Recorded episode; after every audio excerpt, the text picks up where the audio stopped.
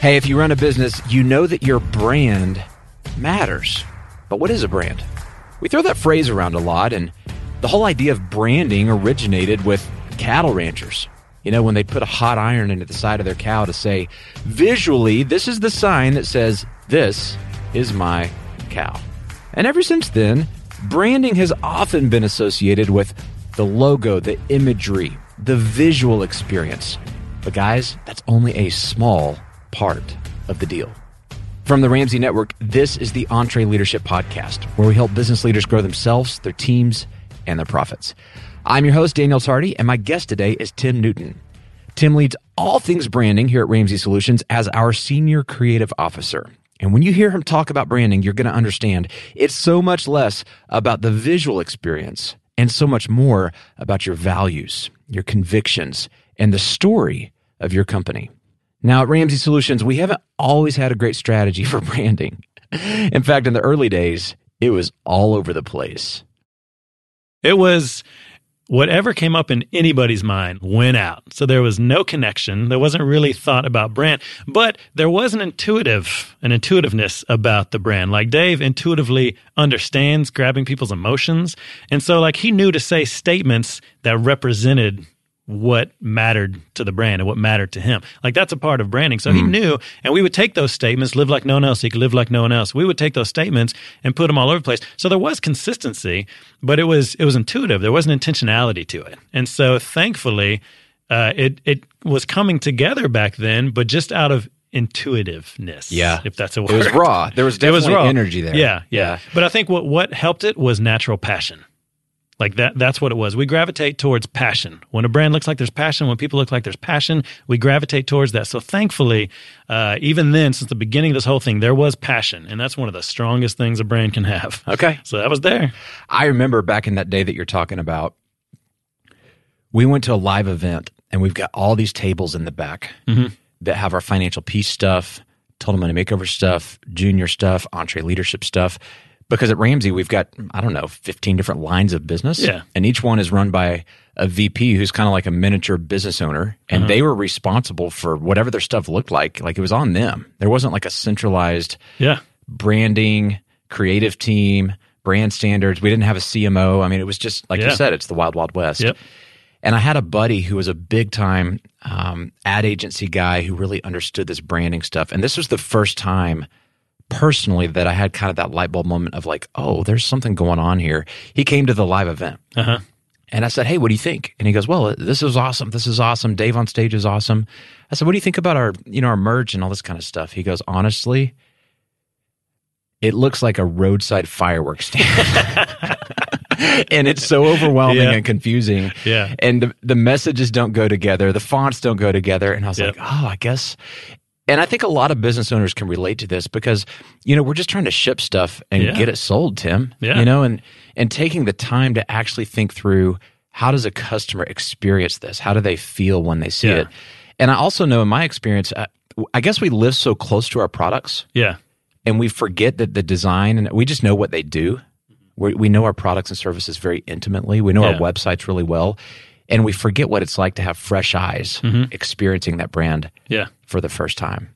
Yeah. It's totally true. It it takes it takes a lot more work and effort to understand the emotional connection with the brand. But all the stuff you're talking about, consistency and fonts working together and the, narrative working together, all that stuff is emotional deposit. But you said earlier, we, we had an entrepreneurial mindset. That's an entrepreneurial thing to just go, go, go. And I totally get that. That's, that's where we were back then, just go, go, go. But, uh, over the past few years, we've gotten really good at taking a step back and saying, how do people experience this? At every touch point, what are they feeling when they go from this to this? Does it make sense? Does it make them feel like they're going to have freedom? Freedom after using this thing. Like we're we're taking these steps to understand the connection. But there's there's a lot to be said for consistency. I remember after I kind of started understanding this thing matters. Mm-hmm. I got back, you know, from that event, that guy talking about our stuff, kind of being all over the place. And I thought, I'm going to try to design a brochure for EntreLeadership because I was the sales guy for EntreLeadership at the time. And we didn't have any marketing material. Mm-hmm. I didn't have any follow up information. Like if you and I had a phone call uh-huh. and you were asking about the event, it was all verbal. Like I was just talking you through it. And then I would send you a follow up email saying, okay, let me know when you're ready to get more info or ready to buy. and they would always go, "Could you send me something like to show my my spouse or my business partner?" And I'm like, "This email, you know, like what do you need?" And so I thought I'm going to design a flyer. We didn't have a designer. We didn't have the money for a designer at the time. Mm-hmm. And so I open up Microsoft Word, and you're already cringing. I You're like, oh That- no. That's kind of painful already. Yes. And I spent a couple days trying to get a word processor to do something that only Illustrator could do. Uh huh. And it was it was okay. You know, it, it, it had some like decent clip art clip art, you oh, know. good lord. See that that Goo- hurts too. Google yeah. imaging and Uh-huh. but uh let's be honest, it was terrible. I mean, it sounds like it was. but uh, you know, it was there was kind of a desperation. Like Yeah. we didn't have these resources. We didn't have the money to pay an agency. It was just like we did what we had to do. Yeah. And many business owners are there and they go, "Look, I want my stuff to look better. I want it to Yeah. be more on brand." But I don't have all this these luxury of like designers and a creative suite and Yeah. CMO and all that kind of stuff. How can you at that small like that grassroots state of business Mm-hmm. start to get your head around this concept that you call branding? Because I know it's more than just a logo. Yeah. It's it's much It broader than that. What Yeah. are these small business owners with a few employees, limited resources? How do how do we need to be thinking about brand Yeah. in our small business? Well, the good thing is, most of these small businesses you're talking about, and you yourself, even back then, one of the most important things about brand is to have heart. It's got to have heart. You know, I was talking about passion. It's got to have heart. And so, thankfully, with most of these businesses, that heart is there. The question is, how do you communicate that heart? And that, that's really what it comes down to. Uh, when we talk about brand, I talk to people about it and I find out 30 minutes in the conversation, they mean logo, like you said, or they mean just uh, the look and the feel, and that's it. I realize that and I'm like, oh no, yeah, that's not what we're talking about. I'm talking about every touch point is the brand. It's how the whole thing is perceived is the brand. And so you need to, you need to understand how it is being perceived. But as a small business owner, it comes back to understanding what is at the heart of the brand. That's what it comes down to. And so the majority of people, over 64% of people connect emotionally to a brand because of shared values and beliefs. Mm. So you got to start there. You need to understand what you value and believe. Like one of the mistakes that businesses make is they think a brand, you have to build it around what the customer wants. And that's that's not true.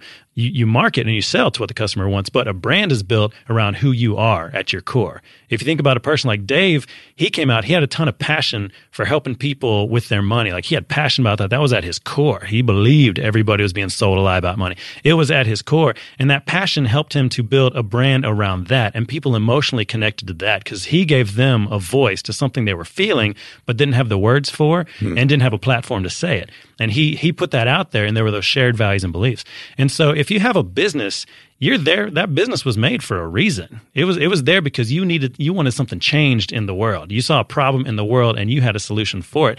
And so that br- that brand is there because something mattered to you. Gotcha. So you need to uncover what is it that truly mattered because if you could find that then you talk about that. You don't talk necessarily about the facts and the features of the product. You talk about the meaning behind it because really that's what brand is. It's meaning and trust fueled by experience. Okay. That's what that's the best definition I've ever heard. It's from a book called Physics of Brand. Say it the again. best definition. It's meaning and trust fueled by experience. So that means that every touch point you have to communicate the meaning, you have to communicate the heart and the lifestyle that you're selling, and trust is consistency over time.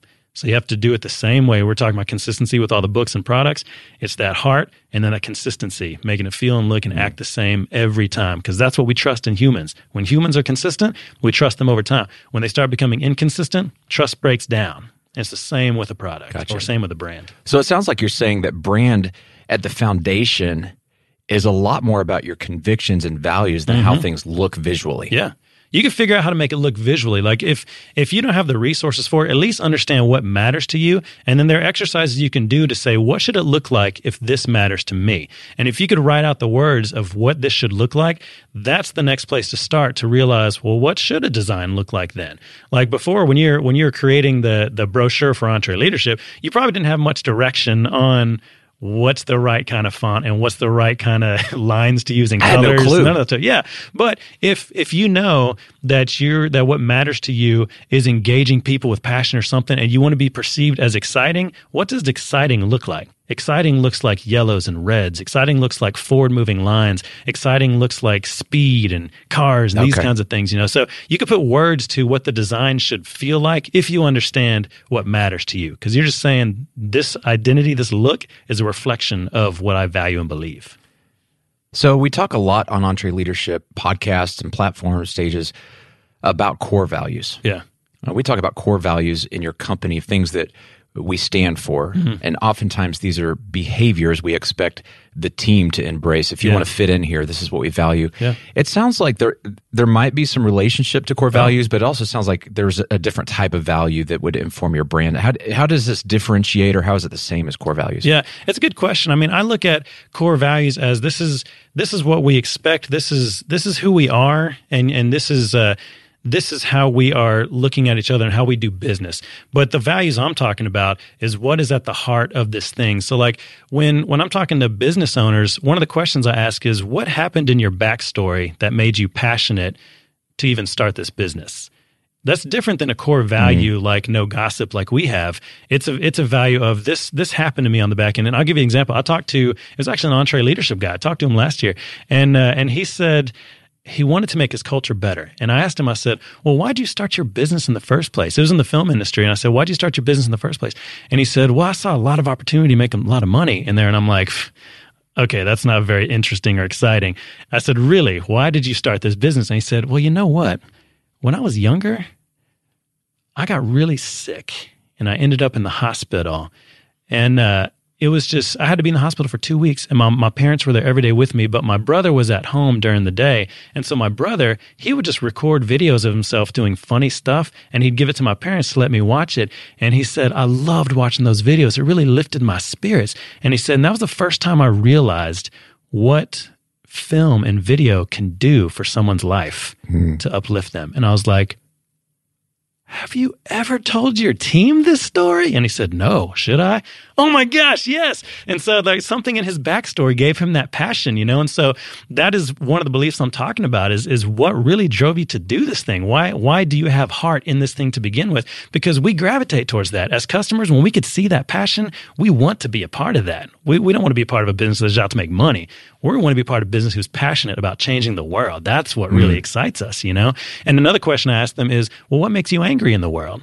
We know that Chip Dodd, he was on, on the podcast before. He said uh, that anger is the only emotion that causes change. It's an emotion that causes change. Right. And so if you can understand what makes you angry, like your business is there because you want something to change in the world. There's what's, a problem to there? solve. There's right? a problem yeah. to solve. Yeah. So what makes you angry in the world? Like we get mad about the toxic money culture. That makes us so angry. And that gives us mm. passion for this thing. That is at the heart of who we are is changing the toxic money culture. So there's passion behind it. So these are the values I'm talking about. Gotcha. They are a little different than the core values, but these are the ones that that's the heart. This is this is in the soul of the brand. And that's what you want to communicate.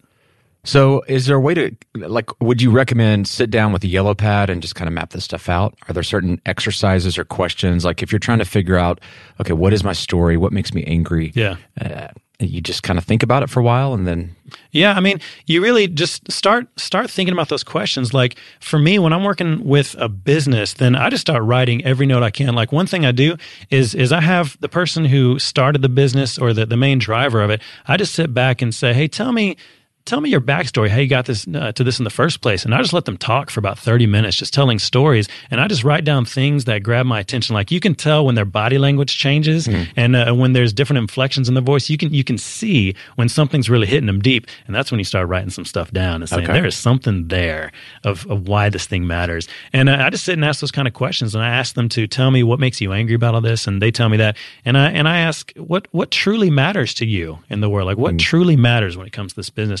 And we just let them talk you start uncovering all kinds of stuff and you can see where the heart is. You just write that stuff down. And I try to take everything I'm writing down and then group them until I find three very specific values and beliefs. You don't want to end up with like 10, because if you have 10 you're trying to communicate, then nobody knows what you're trying to communicate. But I try to end up with three very specific values of the deep meaning.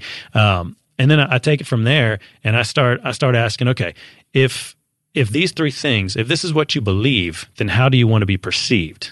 I start asking that question. And so like we have a we have a brand Ramsey Plus. And with with that, we said we believe three things. We believe one, we've all been sold a lie about money. We believe that, and that really makes us angry. the second thing we believe is that anybody can win, but you have to decide to do it. It's up to you to make a choice. Personal accountability, all that. We believe that. The third one is we believe that everybody should be able to live a life of freedom Those are the three things we're talking about. And so we try to communicate that in every every touch point that we have. One of those three things we're trying to get out there. And so with those three things, injustice, choice, and freedom, we say, okay, if we're about uh, the injustice, we we been sold a lie about money, then how do we want to be perceived? If we're about injustice, we want to be perceived as crusaders, trying to help all these people. And so, all right, crusaders. If we're about choice, you have to make you have to decide to change. Then we want to be perceived as alive, and all that, right? If we're about um, if we're about freedom, then we want to be perceived as empowering. Mm. That's how we want to be perceived. And so then when we take that, we can we can start figuring out how does everything need to look then? Yeah. What would that feel like to the exactly. customer? How would they experience exactly. those emotions? Yeah. Right? And so the three words we have, everything we design, we said we want to look daring, personal, and exciting. If it's about injustice, we want everything to look daring. If it's about uh, if it's about choice, we want everything to look personal. And if it's about freedom, we want everything to look exciting. Mm. So daring, personal, exciting. So from that, we could talk to our designers and say, hey, we just need everything to look daring, personal, and exciting. What does that look like? Daring looks like a lot of uh, a lot of movement all over the place, a lot of splashes. We use paint strokes all over the place. Uh, we use that kind of stuff for personal. We use real people's photos and tell their real stories. We make sure there's nothing fake. Even even in our sets, we make sure you see part of the lighting and part of the studio so that it you could tell this is a studio. Nothing is. Fake. Well, fake. this is an interesting. You know, a few years ago we used a lot of stock imagery. Yeah. Mm-hmm. And we had this conviction yeah. that if we're really about real people, exactly. we can't use stock imagery anywhere. Yeah. And we deleted all of it. We did. We hired a photographer, several mm-hmm. photographers, and yeah. we actually invest quite a bit of time and money to make sure we have original photos yeah. of real humans who are yeah. actual customers in various stages of their life. Yeah. You know, smiling, laughing, crying. Yeah. And that that's a choice made because of the brand. Because yes. we want to look real, we want to look personal. And if that's the case, we can't have anything fake. So we put that guardrail in place and we're gonna have no more stock photos. And as a company, we did that. We said we're gonna do no more stock photos. And now we get real photos and we figure out any way to do it. What's really cool is it may it lets our creative team be truly creative hmm. because stock image, it, it kind of it just gets easy to get a stock image. And then the job becomes, well, how can I find a stock photo? But you unleash a creative team to be truly creative and say, no stock photos, go figure out how to do it. Oh man, that team's been coming alive. And, and the stuff, it looks so much better because it's so real. It's amazing. Talk about this a little more because I, I, think this is a real issue. Business owners are going, okay, this stock, if I want this to look quality. Yeah. The stock photos are sometimes better as far as like the photography. Yeah. If I want pictures of my real customers, well, today it's going to be you know someone on our team shooting it with bad lighting in their iPhone. Yeah. Which one's better? Because yeah. the quality of the photo may not look as good, but it's a real customer. Yeah. But it's super quality with stock, but uh, it's stock. Like yeah. Do, is that a trade off you just choose to make? Oh, yeah, it is. But I will say so what's really interesting is nowadays people don't trust businesses. We, we don't trust brands because we've been lied to over and over again. Uh, and so the thing is, you, we like looking at Instagram and Twitter and real people's photos, real what real people have to say because we trust it. Like we look, we we read reviews because we trust people before we we trust what the movie marketing is, if that makes sense. And so uh, what's happened over time is that it's actually a pretty good thing to use real photography, even if it's bad, because it's real and that's what we trust. When businesses try to be too polished these days and too perfect, then sometimes it can it can make people not really trust it because it, it, looks too perfect. And marketing has kind of yeah. uh, taken us to a place where we don't trust as much. All kinds of studies, especially millennials, are trusting businesses less and less. But the more authentic you are, then the more trust is built. And so it's actually a pretty good thing to use real photos even if that lighting is bad and even if things are a little funky that's okay. Like we we take uh, we take f- real photos and we'll just draw on top of it uh, to make it even more interesting and more fun. You know some of the creative stuff our team has been doing to, to make those photos work. But there is a trust factor that's built by using the real thing even if it's bad. So it's, it's really not a bad thing. There are cases you don't want to have a bad photo like in the product i mean it, it better look really really good. Like on the front end you're trying to build trust and, and build a relationship uh, and hit their emotions. But after the emotions are met, then the facts better be really good. The, the facts and the features in the product gotcha. should be really, really good because we make decisions off emotions, but then we justify it with facts on the back end. Hmm. So in in the in the brand building relationship part, if it's real and authentic, those real kind of photos, that's great. And then the facts on the back end better be really good too to to justify yeah. that decision. If that makes sense. Oh, it's this is so good. And the way that you're talking about branding is making me think so much broader than the the things that we paint on top of our product to make sure that we can market. Yeah. right? I, I think oftentimes people pigeonhole branding into just a function of marketing. But when you get back to the the values and the convictions, Mm-hmm. all that really should be showing up in the product. Uh-huh. You know, because it's like if this is what we believe, Mm-hmm. then the product or service we're providing is an extension of that brand experience. what is. people consume is a part of the brand. Yeah. And making it look compelling is is only a piece of the product experience, Yeah. right? And mm-hmm. I want you to say more about how branding and, and getting those core convictions and the way that people perceive this stuff, how that should inform developing product and customer service and, and the way you provide your service. Yeah. Because it's not just the the design aspect, right? Yeah, it's true. It's well, so remember we say brand is meaning and trust fueled by experience. So experience means every touch point. We talk around here that there's a, about a thousand of us here at Ram Solutions. All thousand of us are responsible for the brand. We all are. It's not the creative team's responsibility. it's, it's it's not the marketing team's responsibility. It's everybody's responsibility. And so, if we know th- the values and beliefs that we want uh, expressed, then even the people who are on on the phones and sales, they need to come across that way. Like if we're talking about daring, personal, and exciting, if exciting is one of those words, I want our sales guys to be exciting. Like we're trying to communicate freedom and everything. And that's exciting when we get people to- have that freedom away from money. And so even our phone calls should feel like that. But um, when you, when you're building a brand, the best brands are the brands that are the most human. And so what I, what I mean by that is what do we like about humans? We like when they're funny.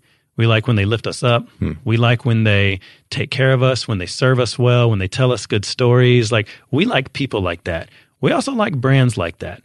We don't like people who are constantly trying to sell us on something, who are talking about themselves all the time, who are always taking and not giving. Those are the kind of people we don't like. They're also the kind of brands we don't like. Hmm. and so, what you're building with a brand is you're basically building a human when it comes down to like these exercises that I have brands that uh, businesses do are is making the soul of a brand. A human has a soul, like we're we're making the soul. And when we're talking about the identity, what everything looks and feels like, that's the outward expression of the soul. So the way that you dress, the way that you look, the way that you style yourself, your glasses, these are all decisions based on who you are at your core.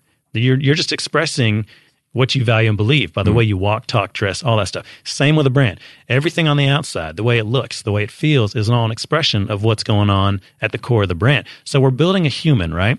And so when you're when you're thinking about the experience that people have within a product, you need to you need to take a look at okay, this brand we have is a human and it's talking to customers which are human. What does that relationship look like?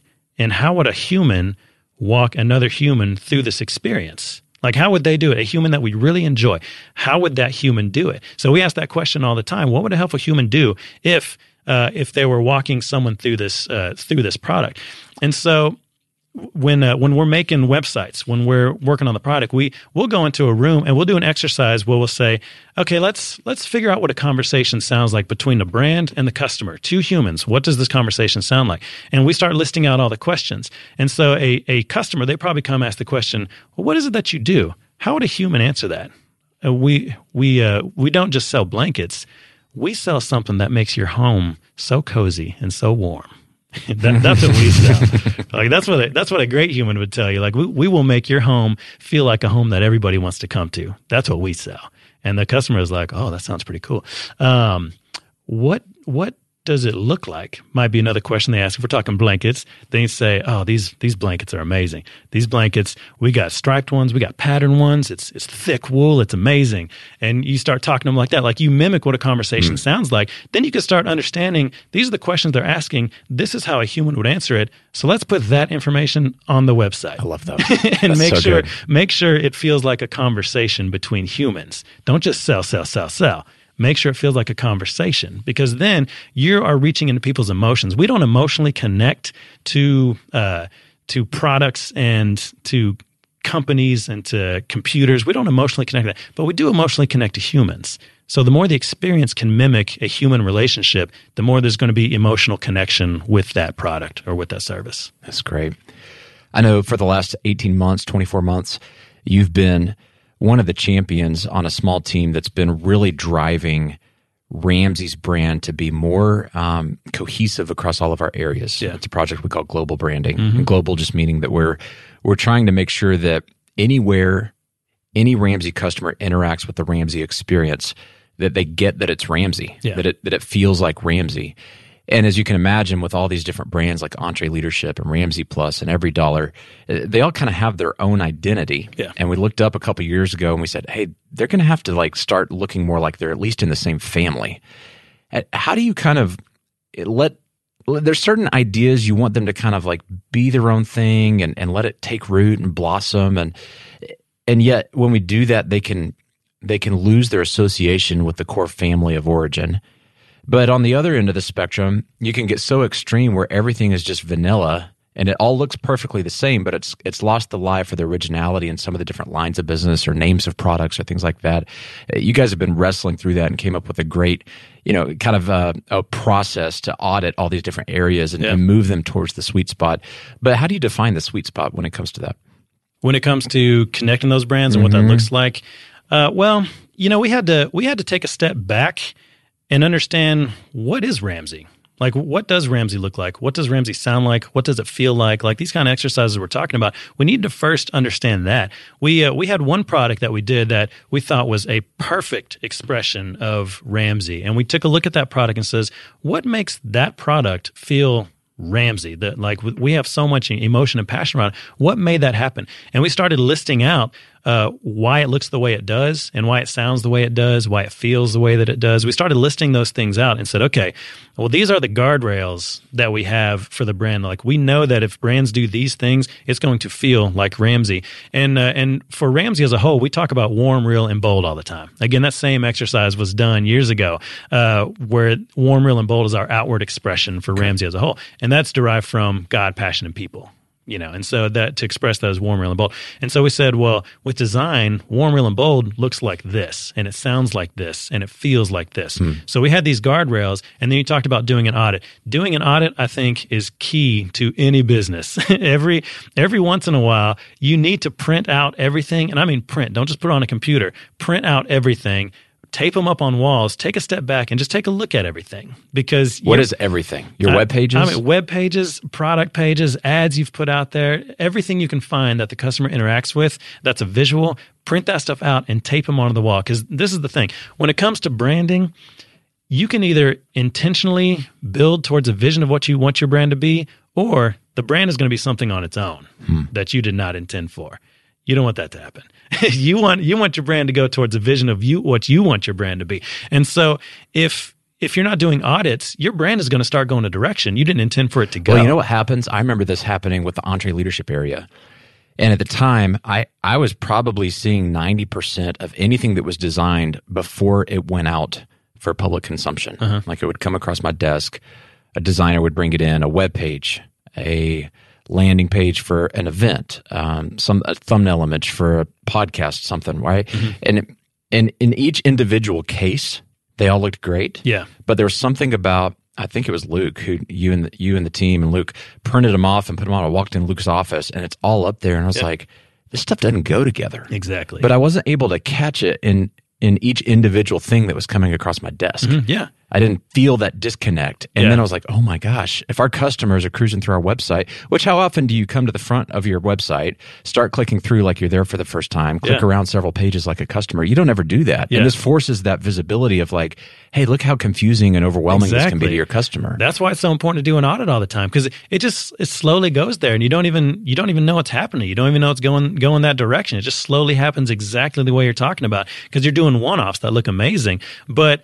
We talked about the value of consistency. If things aren't consistent, trust starts to break down, just like with a human. Mm-hmm. it breaks down when you're not consistent. And so when you when you take a look at everything like that, you do exactly what you're talking about. You can see where it starts to break down in the consistency. And so it, it really starts to hurt the brand if that's the case. And another reason why it can so easily go in directions you don't want it to is because as your business gets bigger, you have more people that are making stuff for the brand. And as people, and especially as creative people like me, we always want to make something new. It's just it's just in us. We want to make something new. And so it could be really hard to to make something stay the same for a long period of time. But listen to Dave. He has said the same sentences for 30 years. Hmm. Because it's consistency. The best brands do that. Nike, just do it. I mean, the same stuff. Yeah. Apple, think different. They they express the same thing for years and years and years and use the same sentences over and over and over again because it builds trust. It lets people understand this is what I'm about. But you know, we have a thousand people working here now. That's a thousand opportunities for people to start uh, making whatever they want. And as as humans, we want to do that because we want to make new all the time. Mm. And if if the brand isn't built from our natural, genuine passion, then it's going to be easy for us to veer off you know and so you have a thousand people on the brand it's going to start going different directions. And so you have to you have to put guidelines in place. You have to put guardrails in place. So when when you're talking about us bringing all of our brands together it was important that we put those guardrails together. What does warm real and bold look feel and sound like? And then we gave those guardrails to all the teams and walked them through it to make sure they fully understand it. And now as as a team we have a we have a small team of us um, that is looking at the brands every quarter and teams are coming in showing what they've worked on and we're just making sure everybody's holding tight to those guidelines to make sure it's going in the right direction. Because I said it before, brand is an investment. Hmm. It's over a long period of time. It's an investment, and you're making emotional deposits over a long period of time. And so it's good to have a team that every once in a while is looking at everything to make sure that that investment it's building the way it wants to. And th- this is the key with the brand. If since it's an investment and since it takes a long period of time, then uh, the the reward at the end is that your audience starts building your brand for you. Mm. And that's what you want. Like if you if you're doing all these things, if you're expressing these values and beliefs in a strong way, you're you're going to connect to people's emotions. When you're passionate, you're going to connect to their emotions. When you're making the uh, the website feel like a conversation between humans, you're going to connect with their emotions. When we connect with people's emotions, then naturally they want to reciprocate, and they reciprocate by talking about you and sharing about you and uh, spreading the word about you. Like that's what they do. So they start building the brand for you, and you start getting exponential growth because of that investment you put in the brand and making sure it's consistent and that it's speaking with heart all the time. Here's a math refresher. There are only 24 hours in a day, so you and your team need to streamline time consuming tasks to focus on the activities that make money. Smart businesses are realizing that to reduce headaches as they scale, they need NetSuite by Oracle. NetSuite is the number one cloud financial system, bringing accounting, financial management, inventory, and HR into one platform. With NetSuite, you can reduce IT costs because it's cloud based. You can cut the cost of maintaining multiple systems because you've got one source of truth. It's a big deal. And you improve efficiency by bringing all your major business processes into one platform, saving time and cutting manual tasks and errors. So join the more than 37,000 smart companies like Ramsey Solutions that have done the math and are boosting their efficiency with NetSuite. And right now, you can download NetSuite's popular KPI checklist designed to drive the right behaviors for your business. Absolutely free at netsuite.com slash Ramsey. That's netsuite.com slash Ramsey to get your own KPI checklist. This episode is brought to you by Trainual. Even when you're great at running the day to day, a lot of leaders struggle to delegate. But delegation is a critical leadership skill and empowering your team by building that skill just takes having the right system in place. Well, Trainual is that system, and it's a game changer. Trainual is an easy to use app that helps document and organize everything about your company in one place. Clear outlines for every role and responsibility, step by step training for all your SOPs and employee handbook content, an org chart and directory you can build accountability tests. Employees can even use Trainual's powerful search to answer their own questions. Companies using Trainual are cutting training time and related costs by up to 75%. Get started with over 300 templates and their world class support. It's time to get your entire team playing from the same playbook. Visit trainual.com slash entre today for a demo and get 15% off your first year with code entre15. That's 15% off at T-R-A-I-N-U-A-L dot com slash entre with code E-N-T-R-E-1-5. I want to spend some more time on this idea of the audience building it for you because that's the mm-hmm. benefit. But before we get to that, I want to circle back to that the idea of having these guardrails in place. Mm-hmm. And you said something really key, and that is that creative people like to create new things. Oh yeah. So how do you how do you have consistency and guardrails in place without stifling the creativity of the creative people? Yeah, that's a great question. It really is. You know, it's it's been fun figuring out how many different ways can we express this value and belief. Like uh, when it comes to when it comes to money, we have our beliefs about money. We got three of them, but we'll do sessions. Well, we'll get in a room with a bunch of writers and a bunch of uh, other creatives, and we'll figure out how many different ways can we say this one value and belief. Like you want to you want to leave room uh, for for the brand to grow and evolve because as people we grow, mature, and evolve, and our style changes slowly over time. But what matters to us doesn't change over time. Just how we express it can change depending on how what's going on in the world and what's going on with the market, all this kind of stuff. And so we'll get in a room and just write as many different ways as we can say this as possible. Mm. Like there was one I really liked the other day that we were talking about money, and we said, "How can we say this one belief about money?" And uh, and they said.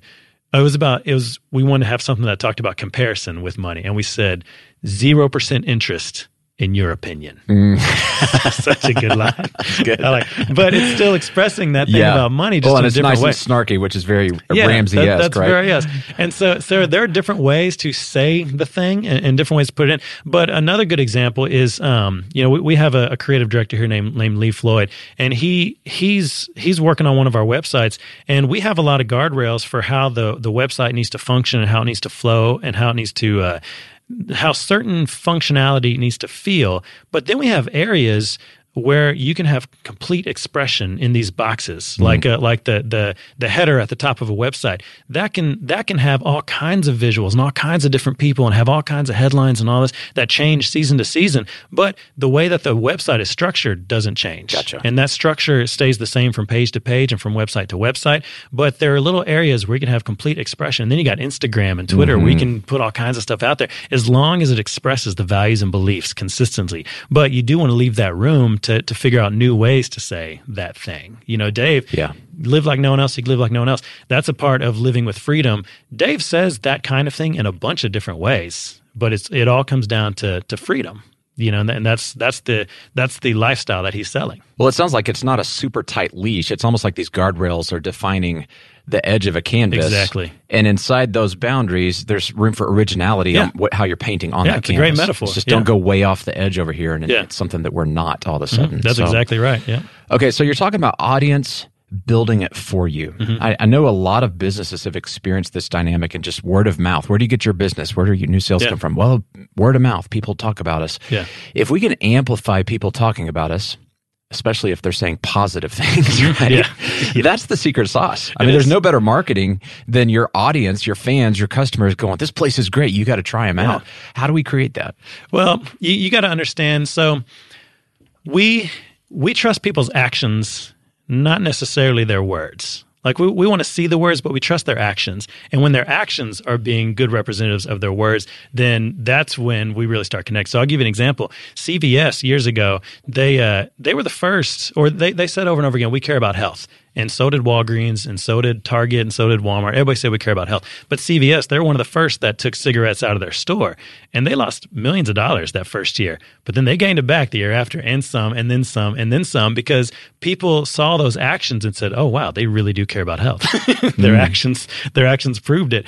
You know, and so if if you understand those values and beliefs, then you could write down, well, what uh, what actions should I take if I want people to perceive me this way because this is what I believe. So it it doesn't just come down to the identity, what everything looks and feels like, but also what actions, what moments can I create so our actions prove what we believe. You know, I have a um, uh, there's there's a there's a guy I go to for my car. Bobby's Automotive in Franklin. And, uh, you know, when, when, I'm talking about brands, sometimes people say, you're always talking about Nike and Patagonia and Apple. These are big brands, but I got a small business. What am I supposed to do? I, am not, I'm not Nike. I'm not Apple. I get that. But the, the principles are still right, you know? And so Bobby's Automotive, I go to him and he cares so much about cars. He loves cars. He's so passionate about it that he loves taking me to the garage and showing me what's wrong and showing me how it works and all this. And, and I love it. He's so passionate about it. And, uh, and there was even one time where he fixed something in my car and later that day something else broke and i took it back to him and he fixed it real quick and he said I'm not going to charge you for that, Tim, because I should have seen it on when I was in wow. there already. I, I, should have seen that, and that, that's on Impressive. me. So yeah, and so his actions showed that he really does care about people, and his actions showed he really is passionate about cars. you know, like his actions showed this stuff. I tell everybody about Bobby's And you just told a quarter million people about Bobby's Automotive. I know, but but I tell everybody about it because because emotionally that did something for me. Like it, I really connected with that because I've I've gone to auto places before that don't uh, that that treat me just like someone else, treat me like a number, but. This guy, he had so much passion around what he's doing, and he he he genuinely cared about people and, and his integrity. He didn't want to he didn't want to take advantage of anybody. His actions showed that, and that meant so much to me. And so I tell everybody about getting their when they when they say I need to get my car fixed, I say, well, you got to go here. Trust me, this guy's awesome. But I am helping grow his brand, and he's he's putting no marketing effort towards that. He just emotionally connected with me by the way he acted, and they were a reflection of what he believed and valued.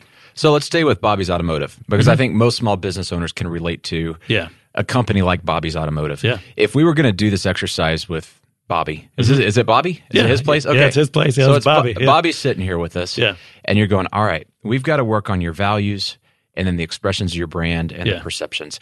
How would we walk that out with Bobby based on what you know about him? Yeah. With Bobby, I'd walk it out. I'd sit him down. I said, Bobby, what even got you into this business to begin with? Like, how, why do you care so much about fixing cars? And he'd probably tell some stories that he's had in the past. You know, even even in the back, he has like at least three or four cars all the time that he's that he's building back up.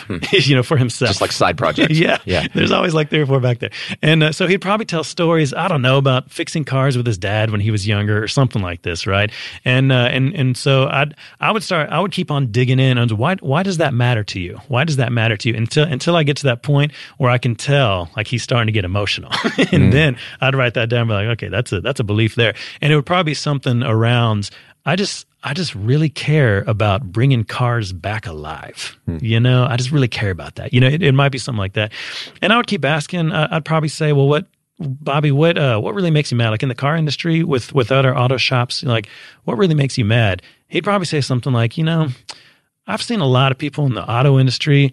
They they know that people, a lot of customers don't really know about cars, so they could totally take advantage if they wanted to. And some people do, some people don't. But man, that makes me so mad when hmm. people do that. It's just not right. It's not right when that happens. So I want to be a business that doesn't do that. I want to be a business that actually cares about people. He probably he'd probably say that. You know, like these Yeah. these are the things he'd probably tell me. So I'd write those down and say, okay, so it looks like what you believe is is you want to see cars come alive, and you really love that, and you also believe it's not right for people to be taken advantage of. You know, you know, I'd write down these kind of beliefs, and then uh, I would sit down and say, now, Bobby.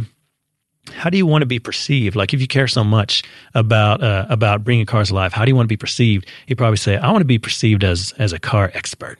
That's how I want to be perceived." Ah, excellent. All right. If you really care about people and uh, and and not taking advantage, how do you want to be perceived? And you'd probably say, "I'd want to probably be perceived as a servant-hearted guy, like caring. I want to be perceived as caring." Things like this, right? And I'd say, "All right. So if that's true, so caring and uh, and what I say about the car one." Serve, oh, bringing cars alive. Yeah, bring cars, alive. but uh, perceived as um, I don't even remember what I said. Oh, for bring uh, expert. Expert. Yeah, expert. yeah, that's yeah, right. yeah. So expert, yeah, expert and and caring. If you want to be perceived as expert, then what does that look like? Hmm. What does it look like? And it, it probably it probably means bold. It probably means a lot of straight lines, things like that, like trustworthy in those kind of ways, right? Um, a very strong font, Firm. yeah, firm. Uh-huh. These kind of like these are words that designers can take and say, "Oh, I know what that looks like." If you want to be perceived as caring, what does that look like? Uh, it probably means like warm colors, like sunshine, these kinds of things, because it's inviting, it's welcoming. You can give those words to a designer and say, "Oh, I know what that looks like." And so now you have your identity. You have the words for the identity and the guardrails to give to a designer and say, "I want it to look like this. I want it to look warm and inviting. I want it to look uh, bold and and uh, firm like this." So can design design what that looks like for me, right? And so that gets in there. But another question I would ask is, Bobby, if I were to do as a customer, if I were to do everything that you tell me to do, what should my life look like?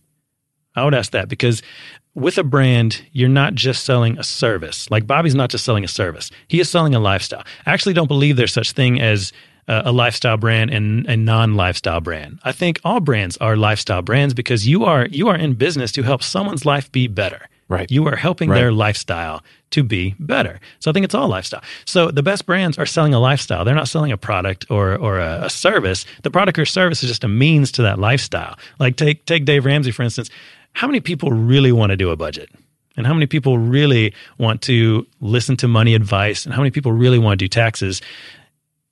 On the other hand, how many people want to live a life of freedom? Yeah. and free from debt, free from all this. When people can see that vision, then a budget's like, oh, I'll totally do a budget. Yeah, because because I see this. Mm-hmm. It's a means I- to an end. It is. It Which is. is at the end is an experience that brings you joy and fulfillment and connection, right? Yeah, sell that because emotionally, that's what we want. It's not necessarily the product that we want. It's the lifestyle we can have if we do it. It's the better version of my life that I want to have. If you can show me a vision of that, then show teach show me that. Sell that to me. Like put that on your website. Put that on there because because that's emotionally what's connecting. So I'd say, Bobby. If I were to do everything that, that you say to do, what should my life look like? And Bobby will say, you know, if I fixed your car and your car was always running, your life it would look like it would look like complete confidence that you will never get stranded. Complete confidence that your car will always work. When you go on a long trip, you have confidence that your car will get you where you need to go when you got to get there. Confidence is what your life would look like. Confidence in your car. Nice, because that's what I want. that's what I want. My And if car he's really good, great. he would say, if you're going on a long trip Uh-huh. to the beach Uh-huh. with your family, Yeah. Oh, yeah. where you guys are going to be on vacation, and you're going Mm-hmm. to be bonding, and the last thing you want, right, is to break down on the way to the beach, Uh-huh. Yeah. and you have to come back home and your vacation's ruined. Yeah. My goal is to make sure no family ever has to cancel. Man, you know, I mean, it's like you go about. all the way out to the connection Yeah. of like, how is life better for people? Exactly. people? Give them a Yeah. vision of success of life. That's the lifestyle. Like that there is a story. A good a good uh humans that we like, they tell us things like that. They don't say these are the kind of uh these are the kind of parts I fix on cars. these are the these are the kinds of tools I use. They don't no, they don't talk about that. Bobby doesn't need to talk about that. Tell me that story about the beach and the family. Tell Hmm. me that because if I can get that vision in my head, oh yeah, I'll totally go with Bobby because he's gonna he's gonna give How me does that Bobby, if he's got all that stuff dialed in, and you mentioned handing this off to a designer, we've all had this experience. A designer comes back and they go, You mean like this? And you're like, uh, No. Yeah. that doesn't feel right. but Bobby's a mechanic. Yeah. You know, he's he's probably not able to say, No, I want it to look exactly like this. Yeah. The process of working with the designer, it, it can be delicate. You know, Yeah. you don't want to insult them, but you want it to look a certain way. Yet you know you're not the designer. Yeah. How do you know when you've captured that feeling that you're going for, and you and a, a good designer are like in sync? Yeah. Well, you know, you know what's uh, you know what's good to do. You have your words, right? You have your expression words for the brand. Go ahead and start finding images out in the world that feel like that. Like go go to Google Images, go to Pinterest, find words. If if if exciting is one of the words, then think of something that's exciting. Like we um uh when we talk about being daring, that's one of our words, being daring. I found a poster of Rocky, the movie. You know, I found a mm-hmm. poster of Rocky, mm-hmm. and it, it looked daring. It looked bold, like that. And so I, I put I put daring in a mood, or I put that poster of Rocky in a mood board because to me that was a good expression of what that looks like. And so find find on your own, find images that that express like that really capture you because it is it is an good. expression. Because if you did a Google image search on daring, Yeah. you're going to see a thousand variations of, and, and you go, no, about 10 of those stick out to me. So you Mm-hmm. Want to grab those 10 that stick out to Yep. you as how you feel daring should look Yeah. and drop them on a mood board. What, what's Yeah. a mood board? So a mood board, all it is is a collection of images and colors and fonts. It's just a collection. It's a collage of imagery on one board that's a representation of the brand. And so you can you can grab images from all over the place. They don't have to necessarily be about your brand. It's just images that express the same kind of things that you want your brand to express. And so on that mood board I was talking about, grabbing a picture of Rocky, Rocky represented that really well. If I want to show speed, I might show uh, a photo of a race car going real fast or someone running down a street. If I want to show um, energy, I might show like a rock concert or someone someone singing loud into a mic with sweat rolling down their face if you can you can make a collection of these kind of images and give them to a designer and say these are the kinds of things that that I like that are ex- an expression of what I value and believe. So so take Yes. take the vibe of these images and put together a mood board for me, or I'll make it myself. And um, uh, so I, so I can so I can see the vibe I'm trying to get across. So then from there, that can start give you the guard. I think this is really key because I mean, most business owners that are not designers, you know, we we accidentally say things that designers are like, okay, you're not you're not helpful at all. like, can you just make it pop? Like, I want something that's like vibrant and it pops and it's kind of bold but also sophisticated. Yeah. And I want it to be really clean. And the designer's going, this doesn't do anything for Yeah, me. no if you can yeah. bring actual images, some some things that are not necessarily the end design, but the inspiration on this mood board, Yeah. it lets you and that designer see like, oh, okay, we're kind of looking at the same Yeah, thing, and see we can have a exactly what you're talking about. conversation about it, right? Exactly. Yeah. I mean, and, and that's exactly the point. Uh, it it gives you it helps you have something to put words around. You know, and so when when you're showing these photos to a designer, then you should be able to say, "I pull this image because I like it for this reason." Da da da. I like this image for this reason. Da da da da. The the designer should be able to take that information and say, "Oh, I see what he's going after." When you have visuals to look like, then both sides end up making sense of of this craziness, which is putting a brand together. But uh, yeah, both sides can make sense of it. You can put words around that. So you get all this stuff defined. Bobby's got his values and convictions dialed in, the the feelings, the perceptions. Ultimately, for my customers, life would look like this. Mm-hmm. Let's say he does all this work to get that mapped out. He's got a designer looking at a mood board. Then what starts to happen if this is being done well?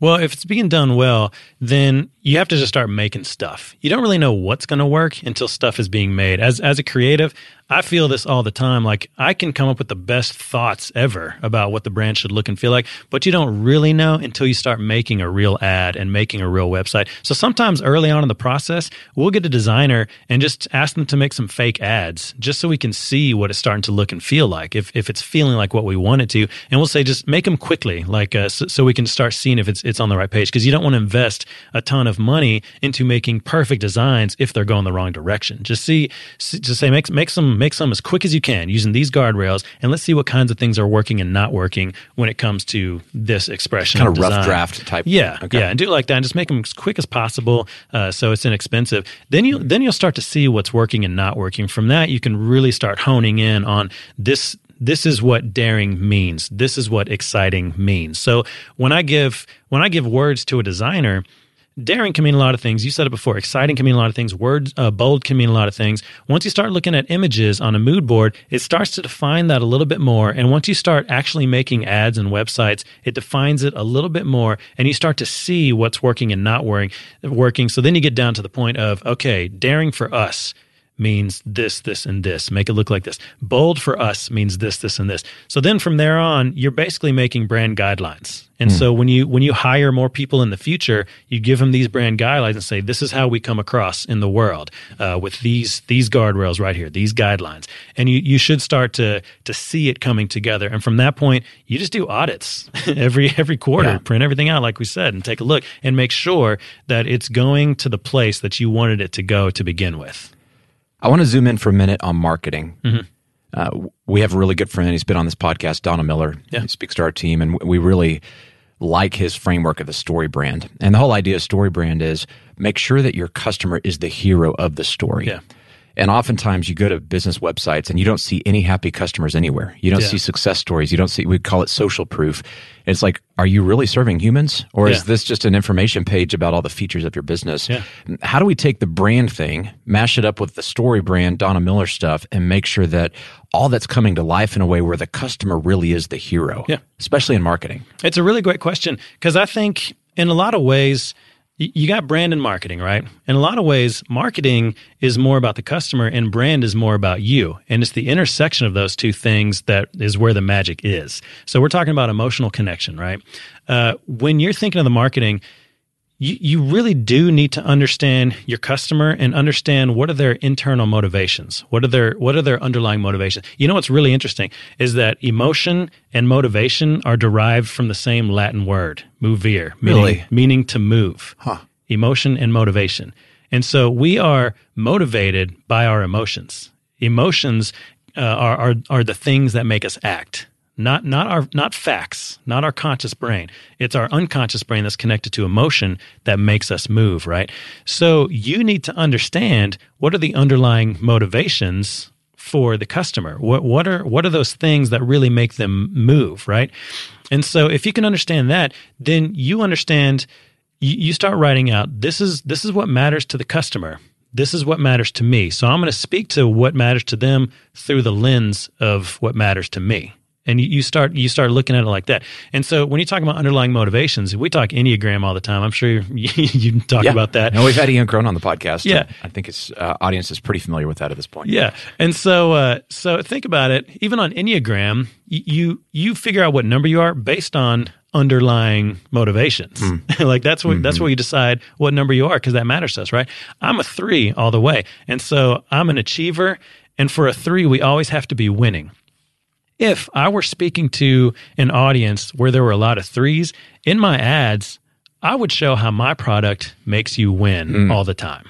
That's how I do, and I would do it through the lens of what I value and believe. Like I would, I would, I would speak through that lens and let them know I'm going to help you look like you're a winner. Uh, is it a five? The analyzer. Yeah, that's right. Uh-huh. So The investigator. yeah, the investigator. They they always want to be the smartest one in the room. Like that. That's an underlying thing for them. They want to be the smartest one in the room. So you need to talk to that desire and say, "Oh, we're going to help you be the smartest one in the room." If if fives are the majority of your audience, mm-hmm. talk to that underlying motivation. There are hundreds and hundreds of emotional motivators that that make people move. And if you can talk to your customers enough to understand this is really what's going on under the surface of why they do what they do, and you can speak to that then you can really grab a hold of their their hearts.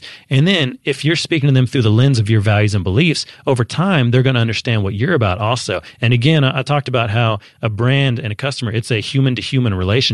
And so it's kind of like when you go to a party and you meet a human for the first time, well, when a when a human meets a human, when they meet each other for the first time, uh, you start talking and you realize I really like this person, and you probably really like this person because y'all talk about things you have in common.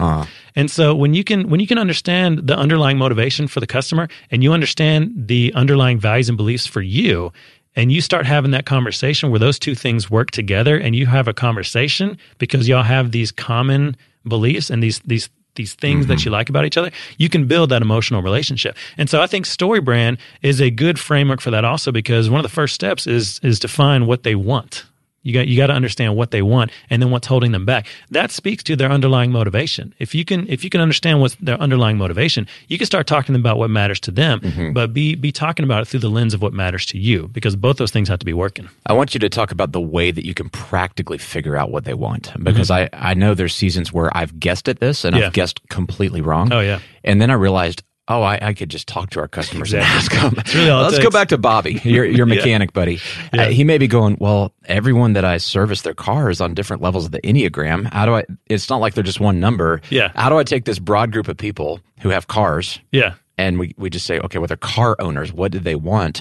You know, he may know what they want and what they, Uh, actually, I would say he may know what they need. Yeah. Right. And this is where we get this mixed up sometimes. Yeah. Bobby knows what their car needs. Yeah. Mechanically. That's the facts. But if we're not careful, we'll assume that their needs are the things that they perceive as their wants. yeah, and the wants are the emotion. That's yeah. the emotion. So, mm-hmm. how does Bobby figure out what his customers want through actually having conversations with his customers? What questions you ask? How do you start to distill this stuff? Yeah, I mean, it comes in all different ways, but that's that's it. You just talk to them. You know, a lot of times as business owners, it gets really hard to go out and just talk to the customer. But that, that's really all it takes. You can uncover so much by just asking why they do what they do. You know, I, I read a book once years ago, um, and it talked about the, the power of of asking why over and over again to really find out the underlying thing. So in, in this book, it was uh, written by Jim uh, Signorelli.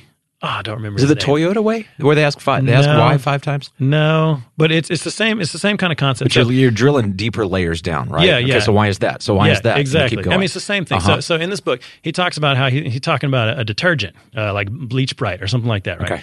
And he he asks he asks the customer, why do you why do you use Bleach Bright? And she says, well, because you know I want my clothes to be clean. And he goes, okay, well, why do you want your clothes to be clean? Well, because I think it's important that I, I look good and my family looks good and everything smells good. Well, why does that matter? I don't know. I just you know it's just nice having clean clothes. Well, why why does that matter? You know, and, and he kept going down. And in the end, he's like, well, why does that matter? She goes, because I want to look like a good mom. Hmm. I just want to look like a good mom. and that, that was the underlying thing. It was like, oh, got it.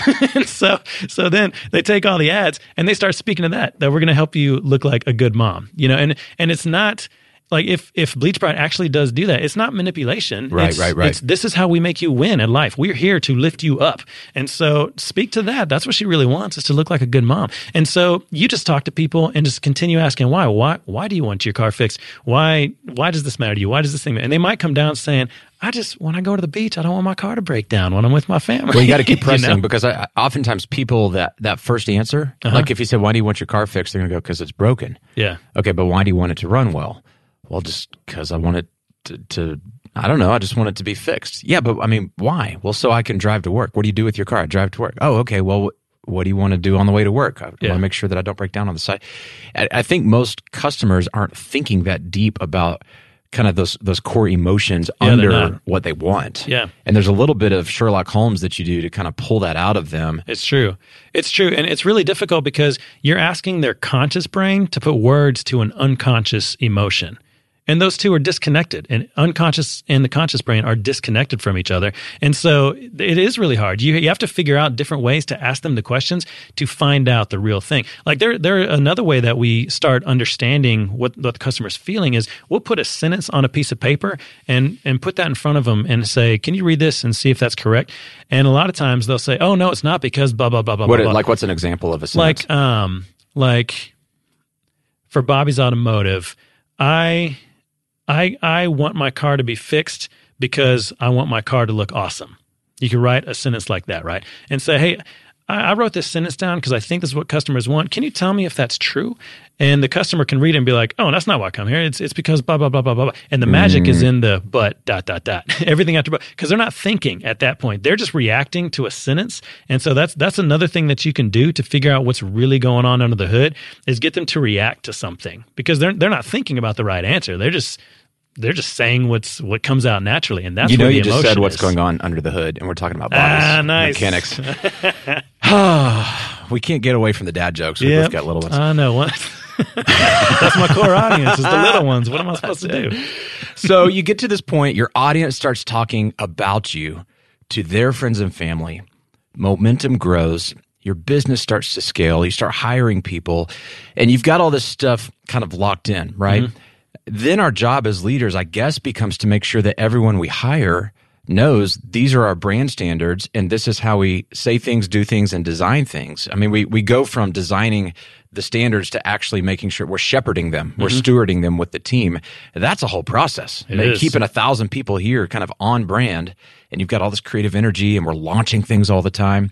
So how do we keep the right processes in place, check in on this stuff without it being bureaucratic or micromanaging to the point that it, I mean it can slow down creativity. So you mentioned the the quarterly kind of closing of the brands. Mm-hmm. Uh, I imagine you are also having one on one meetings with your creative directors and checking Mm-hmm. in with them.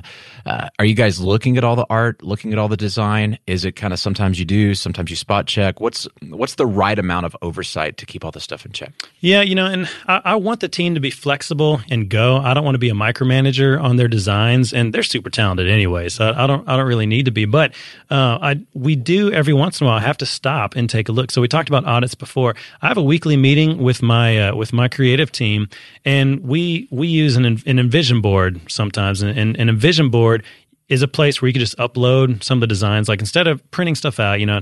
I do like physically printing things out, but for speed, sometimes we'll have an InVision board that we just keep, and we'll just keep adding stuff to it over time. So, so uh, periodically, we just take a look at that board and see the most updated work, and see if it's continuing on the path we had. We had a meeting a few weeks ago, and uh, you know, I talked about daring, personal, and exciting, right? I wrote those words on the board, and before looking at anything, I wrote those words on the board, and I said, "Hey guys, um, explain to me what you think daring feels like." Explain to me what you think personal looks like. Explain what you think exciting looks like. And it was fun because they got really passionate around what what does that mean? How's that expressed in design? They got really excited about it. And we were writing down all these great phrases. The ad should look like this. It should feel like this. It's great. And I was like, excellent. And then we pulled up the InVision board and we took a look at it together. And I didn't say anything. The room looked at the board and said, Oh, we're actually not making it look like everything we just said. Mm. and they figured that like they they uncovered that and they started figuring out as a team how can we how can we go and and make it feel like all these words we just said? How can we go do that? And so since then, they went to all these designs and started updating them to make it feel like what they were getting excited about. Because when you get into the day to day of doing the work, it, it's so easy to not take a step back and make sure that it, it is it expressing what you want and has the passion that you really want. It's really easy to get there because you just you just go go go. And like we talk about entrepreneurs, we we, we do it like that. And so um, so it was great for the team to uncover that. I didn't have to uncover it for them. They they they uncovered it and they made a plan to go back and start start making it great after that.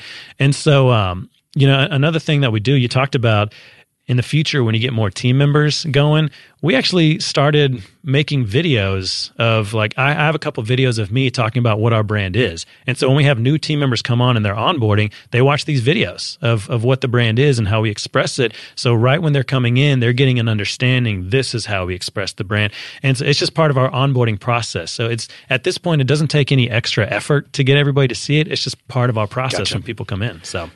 If you're a small business owner listening to this and you're mm-hmm. going tim how, how do I get started? Like, what's my role in this? How can I just maybe take some baby steps here to get going in this direction? Because trying to do all of this tomorrow just feels oh, really yeah. overwhelming. Yeah. What's my trailhead on this? If so, if I were a business owner, we talked about branding as an investment. You got to put in that time. You got to put that time in the beginning. And uh, if it were me, I would literally go to a coffee shop, put on some headphones, and just ask myself those questions. What's in my backstory? What makes me angry and what really matters to me. And just start writing stuff down and see see which things naturally energize you. Like dig in deep and ask yourself those questions and start figuring out when when when do i feel that excitement? Which words am i writing down that make me feel that? And just force yourself to come up with those three things and then force yourself to come up with what is the lifestyle i'm selling. Just start with that Find out three values and beliefs and find out what's the lifestyle I'm selling. If you at least start with those things, then you can start delegating stuff out. You could start talking to designers and writers and say, "Hey, can this this is what matters to me, these three things, and this is the lifestyle that I'm selling." Can you make a mood board that expresses this, and we'll take a look at it and see if it's if it feels the way that that I'm talking about.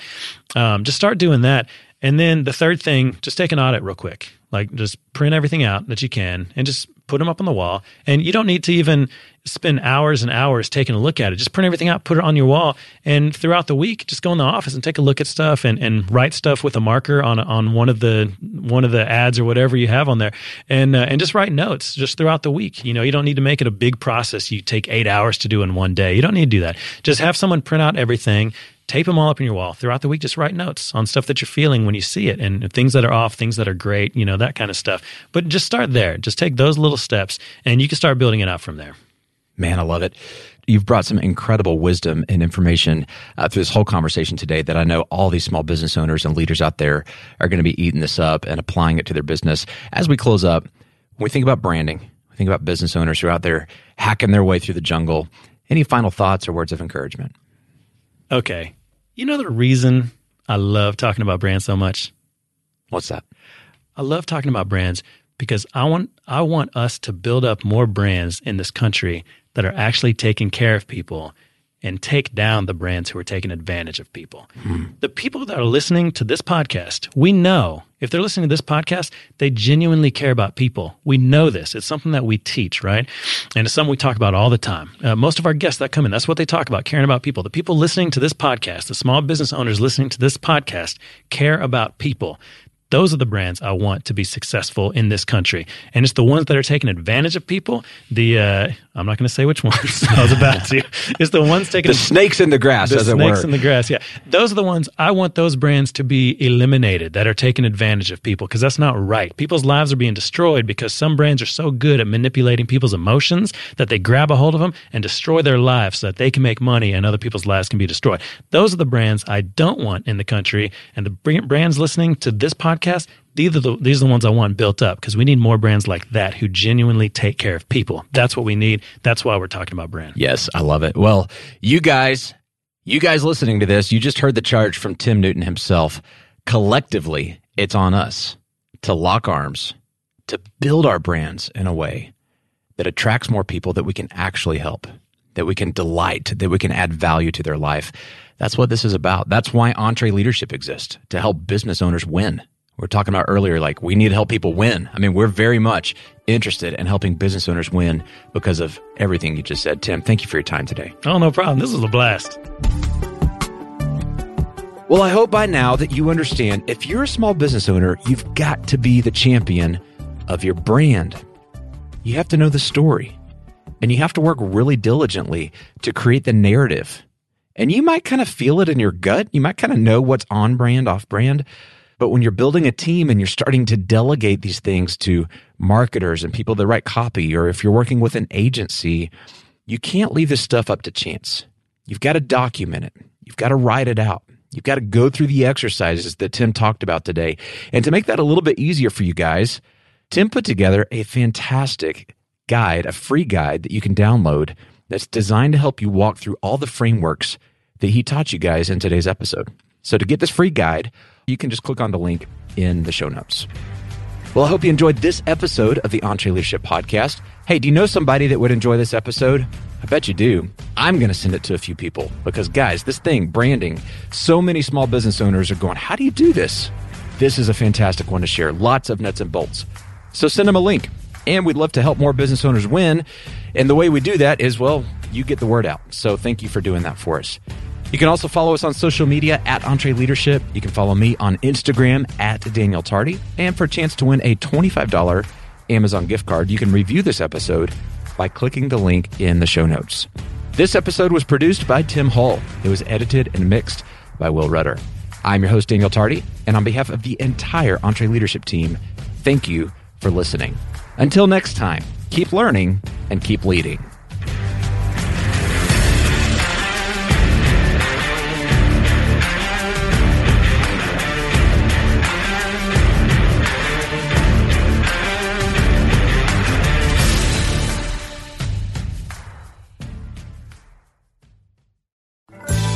If you enjoy this podcast, you should check out other great podcasts from the Ramsey Network, like The Ramsey Show.